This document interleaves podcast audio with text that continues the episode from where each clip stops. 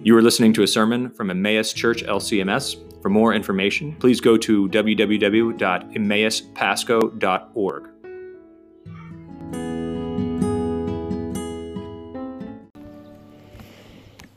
In the name of the Father, and of the Son, and of the Holy Spirit, Amen. God said, Let us make man in our image, after our likeness. Not sure there's a better way to respond to the events of this week. So we gather today to confess the Trinity, and we come once again from another painful week a painful week of separation, a painful week of anger and division that have once again boiled to the surface in our country. People have died, there are riots, and more people have died. More violence and more destruction. And everyone's got to take on it. Everyone's got to take on what it means and what we're supposed to do. And as Christians, it's hard for us to ignore this because we strive to live according to the Word of God. And in a post truth culture like ours, where we no longer know who to believe, we no longer expect the truth from our institutions, our media, or our leaders. So we have to stand. We have to start where things are clearest with God's Word. And that's my task today a task to do something timeless and timely, to put before you the truth of what God's Word says about our current situation. And so I think it's a great day to talk about the Trinity. It's a great day to address the issue of racism, and a great day to talk about the Trinity. And here's why. Because what we believe about the identity of God directly impacts the way we think about those who are made in his image. The way we think about the identity of God directly impacts the way we think about people who are made in his image. So today, I'm going to put before you a thesis, and we're going to talk about each point. The doctrine of the Trinity empowers us to love across difference. It sends us to identify with the marginalized and it equips us to be a people of peace. The doctrine of the Trinity empowers us to love across difference. It sends us to identify with the marginalized and equips us to be a people of peace. Let's start with the first part. The doctrine of the Trinity empowers us to love across difference. What does this mean? Well, the doctrine of the Trinity teaches us that at the heart of all being, at the heart of all creation, is unity in difference. The doctrine teaches that the Father is not the Son. The Son is not the Spirit. The Spirit is not the Father, but there is only one God. And this difference does not imply hierarchy or competition. The Son is one substance with the Father, we confess, co equal in glory and majesty. John 1 puts this clearly In the beginning was the Word, the Word was with God, and the Word was God. There is both unity and difference from eternity past the Word who was with God and who was God. Or Jesus in Matthew 28 puts it another way. He says, Baptize people in the name, singular, of the Father, the Son, and the Holy Spirit. There is one God bound together in an eternal community of Father, Son, and Holy Spirit, which means that at the ground of all life and being is personal love. Personal love in community. That's what love across difference is it's community, different persons bound together in love. And that is why when God makes humankind in his image, he creates unity in diversity. Male and female, he creates them, equally bearing God's image, equally valuable, two who make one flesh. There is love across difference from the first moment of human being. And it is one of the many ways that we reflect the beautiful image of God. And it is the reason why sin, when it enters the world, when it comes into the story of creation, the first thing it does is destroy this unity in human beings. When the image of God is destroyed by sin, it always leads to division, oppression, and violence across human differences. It's the very first symptom of the fall. Man and woman, Genesis 3, when they eat the fruit, their eyes are opened and they realize they were naked. They were different. They were vulnerable. They were exposed. They are now a danger and a threat to one another and so they protect themselves with garments. Now, difference implies threat. We must be separate, or one must dominate the other. The division and violence ripples down from there. Man now lords it over woman, and the woman's desire is set against the man. Cain, the farmer, murders Abel, the shepherd. And at Babel, the languages are scattered and the nations divide into tribes. And so this belief continues down through the ages, fueling conflict and heartache and violence. The belief that human community is only possible when we're all the same, or when one is set over the other. For us in our nation, it looks different in every nation, but for us in our nation, it began with white supremacy. That the idea that black and white can only live in community when one dominates the other, or in its watered down form of segregation, when black and white people are kept separate but equal. But here, right at the beginning, we see the truth about this. It is an utter abomination and affront to the being of God, a rejection of the triune God, whose eternal community of love is the font of all life.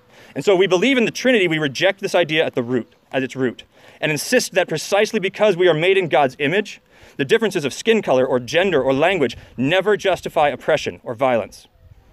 Precisely because we are redeemed by God for us in Jesus. There is neither Jew nor Greek, slave nor free, male or female. Because the Trinity empowers us to love across difference. John 1, John 1, uh, 1 John 4 just puts it bluntly. Beloved, let us love one another, for love is from God, and whoever loves has been born of God and knows God. Anyone who does not love does not know God, because God is love.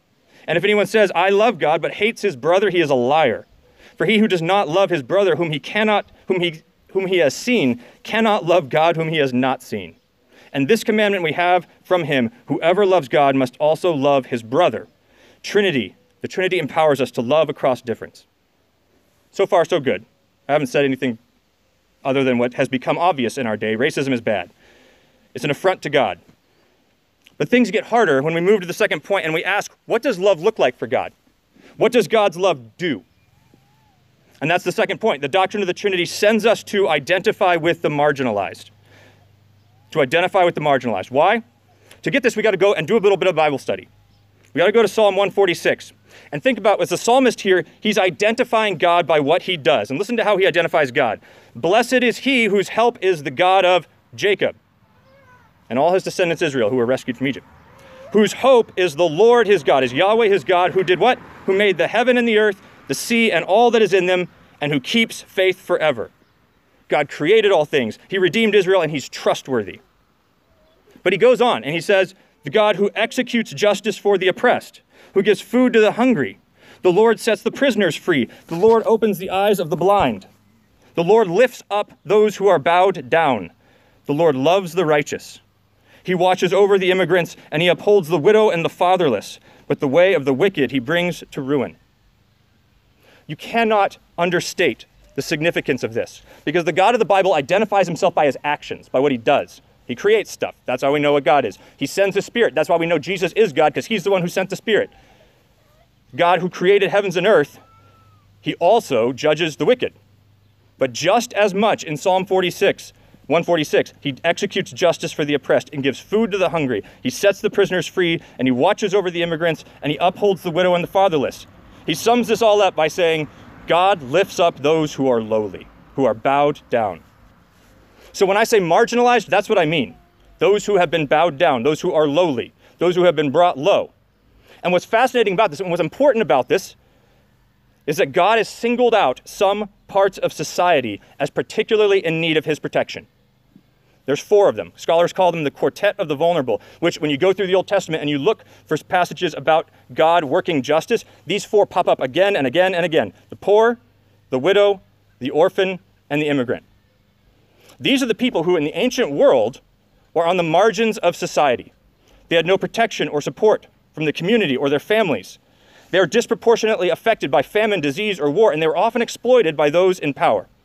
They could not defend themselves because society offered them no help. And so God takes particular interest uh, in them. He identifies with them in a particular way. So while it is equally true that God loves all Israel and looks out for all people, he also, it's equally true that the widows, the orphans, the poor, and the ignorant matter to him. So much so that he can just describe himself as father of the fatherless, protector of widows. You were created in the image of that God, the God who is father of the fatherless and the protector of widows. So, what does this mean? Well, it doesn't just mean to be sympathetic. Biblically, in the Old Testament, it means to give them justice, which in the Hebrew word for this is mishpat, which means giving a person her due or his due, punishing a wrongdoer. If he's done something wrong, he deserves punishment, right? But it also means in the Old Testament giving protection and care to those who are due it because they're on the margins. Deuteronomy 10 says, Yahweh your God executes justice for the fatherless and the widow. He loves the immigrant, giving him food and clothing. God calls all his people to do likewise in Jeremiah 22. This is what Yahweh says Do what is just, what is mishpat, and right. Rescue from the hand of the oppressor, the one who has been robbed. Do no wrong or violence to the immigrant, the fatherless, or the widow, and do not shed innocent blood. And in Isaiah 58, is this not the fast I choose? To loose the bonds of wickedness, undo the straps of the yoke, let the oppressed go free, and break every yoke. Or more simply, in Proverbs 31, open your mouth for the mute, for those who cannot speak, for the mishpat, the rights of all who are destitute. Open your mouth and judge righteously. Defend the rights of the poor and the needy. It's hard to underestimate how radical this is, how challenging to us who try to live by this word. Because sin, then as now, leads us to a wholly different way of thinking. Through the ages, people have identified God with the upper echelons of society, with the kings normally, or with the wealthy aristocracy, or with the virtuous and religious, or with the monetary, with, with the wealthy, the, the successful. The kings actually in the ancient world claimed to be channels of divine power, that God identified with them. And the poor and the sick and the needy were seen to deserve their plight. Who sinned, this man or his parents, that he was born blind? Right? But in Israel, the God called Yahweh identifies himself as the one who executes justice for the people on the margins the poor, the widow, the orphan, and the immigrant, and he calls his people to do the same. What does all this have to do with the Trinity? Well, the Trinity is a teaching that God does this, he identifies with the marginalized because that's who he is. That's his identity. Because lifting up the lowly is not a side hobby for God, it's who He is. And this was revealed in the clearest and most powerful form in the life and death and resurrection of Jesus, which shows us God's eternal character. That's what the Trinity means. That's the heart of the doctrine of the Trinity, by the way, is that what Jesus did reveals God's eternal character. What Jesus did reveals God's eternal character and identity. Jesus is where God once and for all lifts up those who are lowly. He identifies with mankind, taking on our human nature. He is born not into wealth or riches but, into an impoverished and oppressed Jewish family. He is baptized, taking his place with repentant sinners. He seeks out the marginalized in his day, the Samaritans, the widows, the tax collectors. He suffers an unjust crucifixion, dying at the hands of the elites, the wealthy and powerful religious people. He takes his place with the lowest of all, becoming sin, who knew no sin for us, hanging as a criminal between two thieves. But God, once again, does what he does. He raised up the lowly. He raised Jesus from the dead. He raised Jesus who died for his enemies. He raised Jesus to live forever as the one who reconciles and completes the mission of God to reconcile his creation to himself and to one another. And so the Trinity means that God is eternally and infinitely for the other. He's for the other, eternally and infinitely, which means he's eternally and infinitely for you. And when faith, when by faith you confess that this is who God is, everything changes. Everything changes. When you believe that Jesus is who God is, and that God has identified himself, him in, himself in Jesus with the poor, miserable sinner that you are, that he's lifted you up from the lowliness of your sin, of your death, of your disease, you're freed. You're free to tell the truth about your own sin. You're free to tell the truth about who God is, the one who exalts those who don't deserve it. Did God do this for you because you deserved it? Did God do this for you because you weren't really responsible for it? Did he do it before you because you, he knew you would never take advantage of his graciousness? Did he do it for you because, well, you would never fall back into sin? No, he did it for you because that's who he is. Because that's who he is pure, eternal, personal love for the other in Jesus Christ. The love that makes its object lovable. And right now, by the power of his Spirit, this triune God is reforming you in this image. He is empowering you to identify with the other. And this means asking today who are on the margins of our society? Who are the poor, widow, immigrant, and orphan today? Who are the people who've been exploited by those with power and wealth? Who are those who are most adversely affected by famine and war? What people need a defender because society itself provides none? How do we lift up those who've been brought down low in our society? How do we open our mouths for those who cannot speak? These are not the questions of a political party. These are not the questions of a political party. They are the questions of those who believe in the Trinity, who believe that God is the one who identifies with the marginalized, and who are called to, well, Romans, Galatians 2, remember the poor, or Hebrews 13, to remember those who are in prison as though you're in prison with them, as those who are mistreated, since you also are in the body. Or as Paul puts it with, the, with Romans 12, rejoice with those who rejoice, weep with those who weep, live in harmony with one another, do not be haughty, but associate with the lowly. And the answer to all those questions of who's on the margins, that changes from age to age. In Martin Luther's day, it meant showing hospitalities to the exiles from religious persecution. And that even for Luther included those, he, he said in a, one of his lectures, who were exiled from uh, the Turkish lands, who were Germany's enemies. And he praised his Prince Frederick for supporting the church's efforts to aid religious exiles. And he lamented the lack of support from other rulers. In our days, it's easy. It's easy to recognize the plight of the unborn because they are literally voiceless. Their lives are valued as almost nothing. And so we speak for them, and so we work for them. And this week, a large sector of our society, the black community, has been crying out that it has been kept on the margins.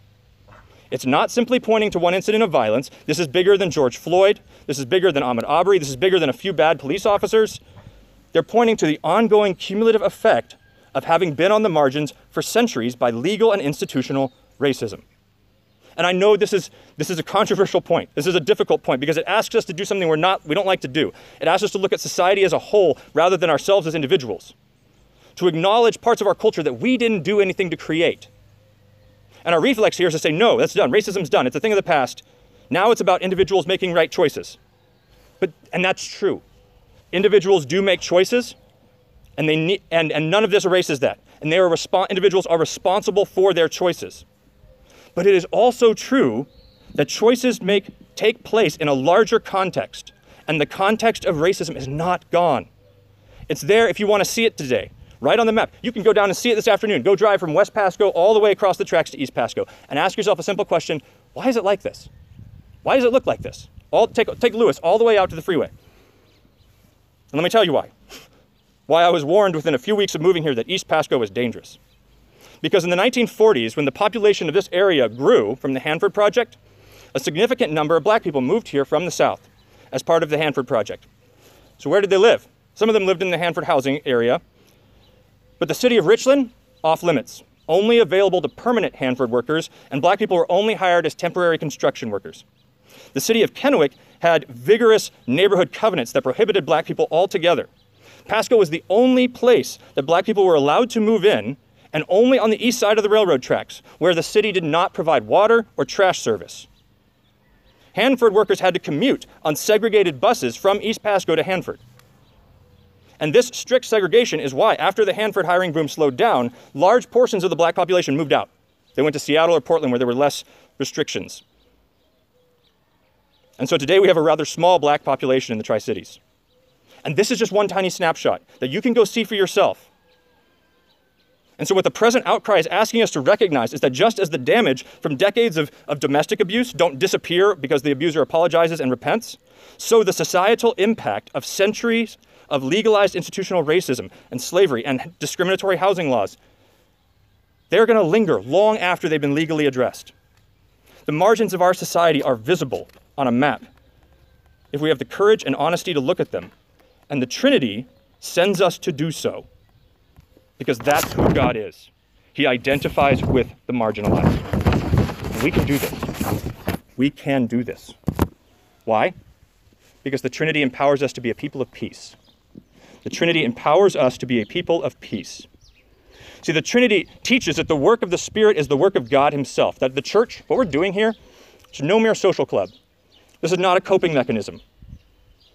This is the way God is in the world right now. That's what God's doing. That's what the infinite, eternal God is doing right now in the world, is calling and gathering a whole bunch of sinners and working through them. It's been going on and, and creating a people of peace. That's been going on since the day of Pentecost, when he crossed the language barriers. And it is the only hope for reconciliation in our world today. We are the only hope for racial reconciliation in our world today. Because we are a people of peace that the triune God has created. How does it do this? I want three things. The gospel of peace, the gospel of peace creates, it removes every basis we have for division with one another. Ephesians 2 puts this powerfully. For Jesus himself is our peace. He has made us both one and has broken down in his flesh the dividing wall of hostility, abolishing the law and its commandments as expressed in ordinances, that he might create in himself one man in place of two, so making peace, that he might reconcile us both to God in one body through the cross, and thereby killing the hostility. And he came and preached peace to you who are far off and to you who are near, for through him we both have access in one spirit to the Father. What Paul is saying there is bigger than just Jew and Gentile. It's about Jesus removing every basis we have for putting ourselves in the right. Whether it be our virtue and our religious piety or law abiding, our, our following the law, or whether it be our race, or whether it be our sinful choices, whether it be anything else we cling to, none of it puts us in the right. Jesus does. Jesus alone, by his life and death and resurrection, puts us in the right. And that creates peace because it frees us to admit our own sinfulness. And we don't need to defend ourselves anymore. We are free to admit when we have benefited or been privileged by sinful choices of others that we, had, we didn't create. We're, we're free to not find our righteousness in ourselves and call sin sin. Because we all come to God equally broken, equally sinful, equally in the wrong, equally needy, and we live only by the gospel of peace, which comes in Jesus. And in him there is neither Jew nor Greek, slave nor free, male nor female, but all are one in him. And the Spirit, so through the gospel of peace, and the Spirit working through the gospel of peace empowers us to be a people of non violence. Jesus said, He who lives by the sword will die by the sword, and anyone who slaps you on the right cheek, he will turn the other as well. And the world around us, we're seeing this week, is trying to make peace through violence. That's what it does. That's the only thing it knows how to do. Peace through power, peace through burning buildings, peace through the end of a sword, peace at the point of a gun. But our Lord, the crucified peacemaker, made peace through the blood of his cross. And so we, as the church, when we identify with the marginalized, we do not take up arms, we do not resort to violence or condone it, and we reject the rioting and looting, which is destroying and ruining human lives and devastating communities and perpetuating the cycle. And so we, as Christians, honor, and, we, and so also, as Christians, we honor, respect, and we pray for those who exercise the God given authority of law enforcement. The police who put their lives at risk and put their lives on the line to protect the well being of others. 1 Peter 2 says, Be subject for the Lord's sake to every human institution, whether it be to the emperor as supreme or to governors as sent by him to punish those who do evil and praise those who do good. For this is the will of God, that by doing good you should put to silence the foolishness of ignorant people. Finally, as a people of peace, filled with the spirit of the triune God, we work for peace. We strive for it. Blessed are the peacemakers, for they will be called children of God. We know, of course, that perfect peace is only achieved at the coming of our Lord Jesus, when justice finally rolls down like waters, and righteousness like an ever flowing stream, and every race and tribe and tongue and language is gathered around the throne of the Lamb. But we are right now the aroma of Christ the peacemaker. And we do not sit on the sidelines and leave the peacemaking to others. And so we actively reject all forms of racism and discrimination and prejudice and violence. And we speak the truth in love being careful not to spread falsehood, lies, or vitriol. And we, by the power of the, the Spirit, seek reconciliation with those with whom we are estranged, proclaiming the gospel of peace in Jesus Christ as a solution to the blight of racism. And we do all this because we believe in the Trinity, because we believe that God is eternally Father, Son, and Holy Spirit, eternally unity and difference, eternally peace and love and relationship perfected and completed and redeemed in Jesus Christ. The God who lifts up the lowly and who lives and acts in his people by the power of his Spirit. And so today, and so tomorrow, in the face of whatever comes to us, the triune God is still with us, still acting, still empowering us to do what he created us to do when he made us in his image, empowering us to love across difference, to identify with those who are marginalized, and to be a people of peace. Let us pray.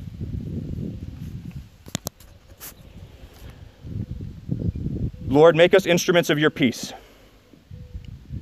Where there is hatred, let us sow love. Where there is injury, pardon. Where there is doubt, faith. Where there is despair, hope. Where there is darkness, light.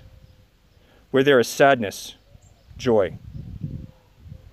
O divine Master, grant that we may not be so much seek to be consoled as to console, to be understood as to understand, to be loved as to love. For it is in giving that we receive, it is in pardoning that we are pardoned, and it is in dying that we are born to eternal life. Amen.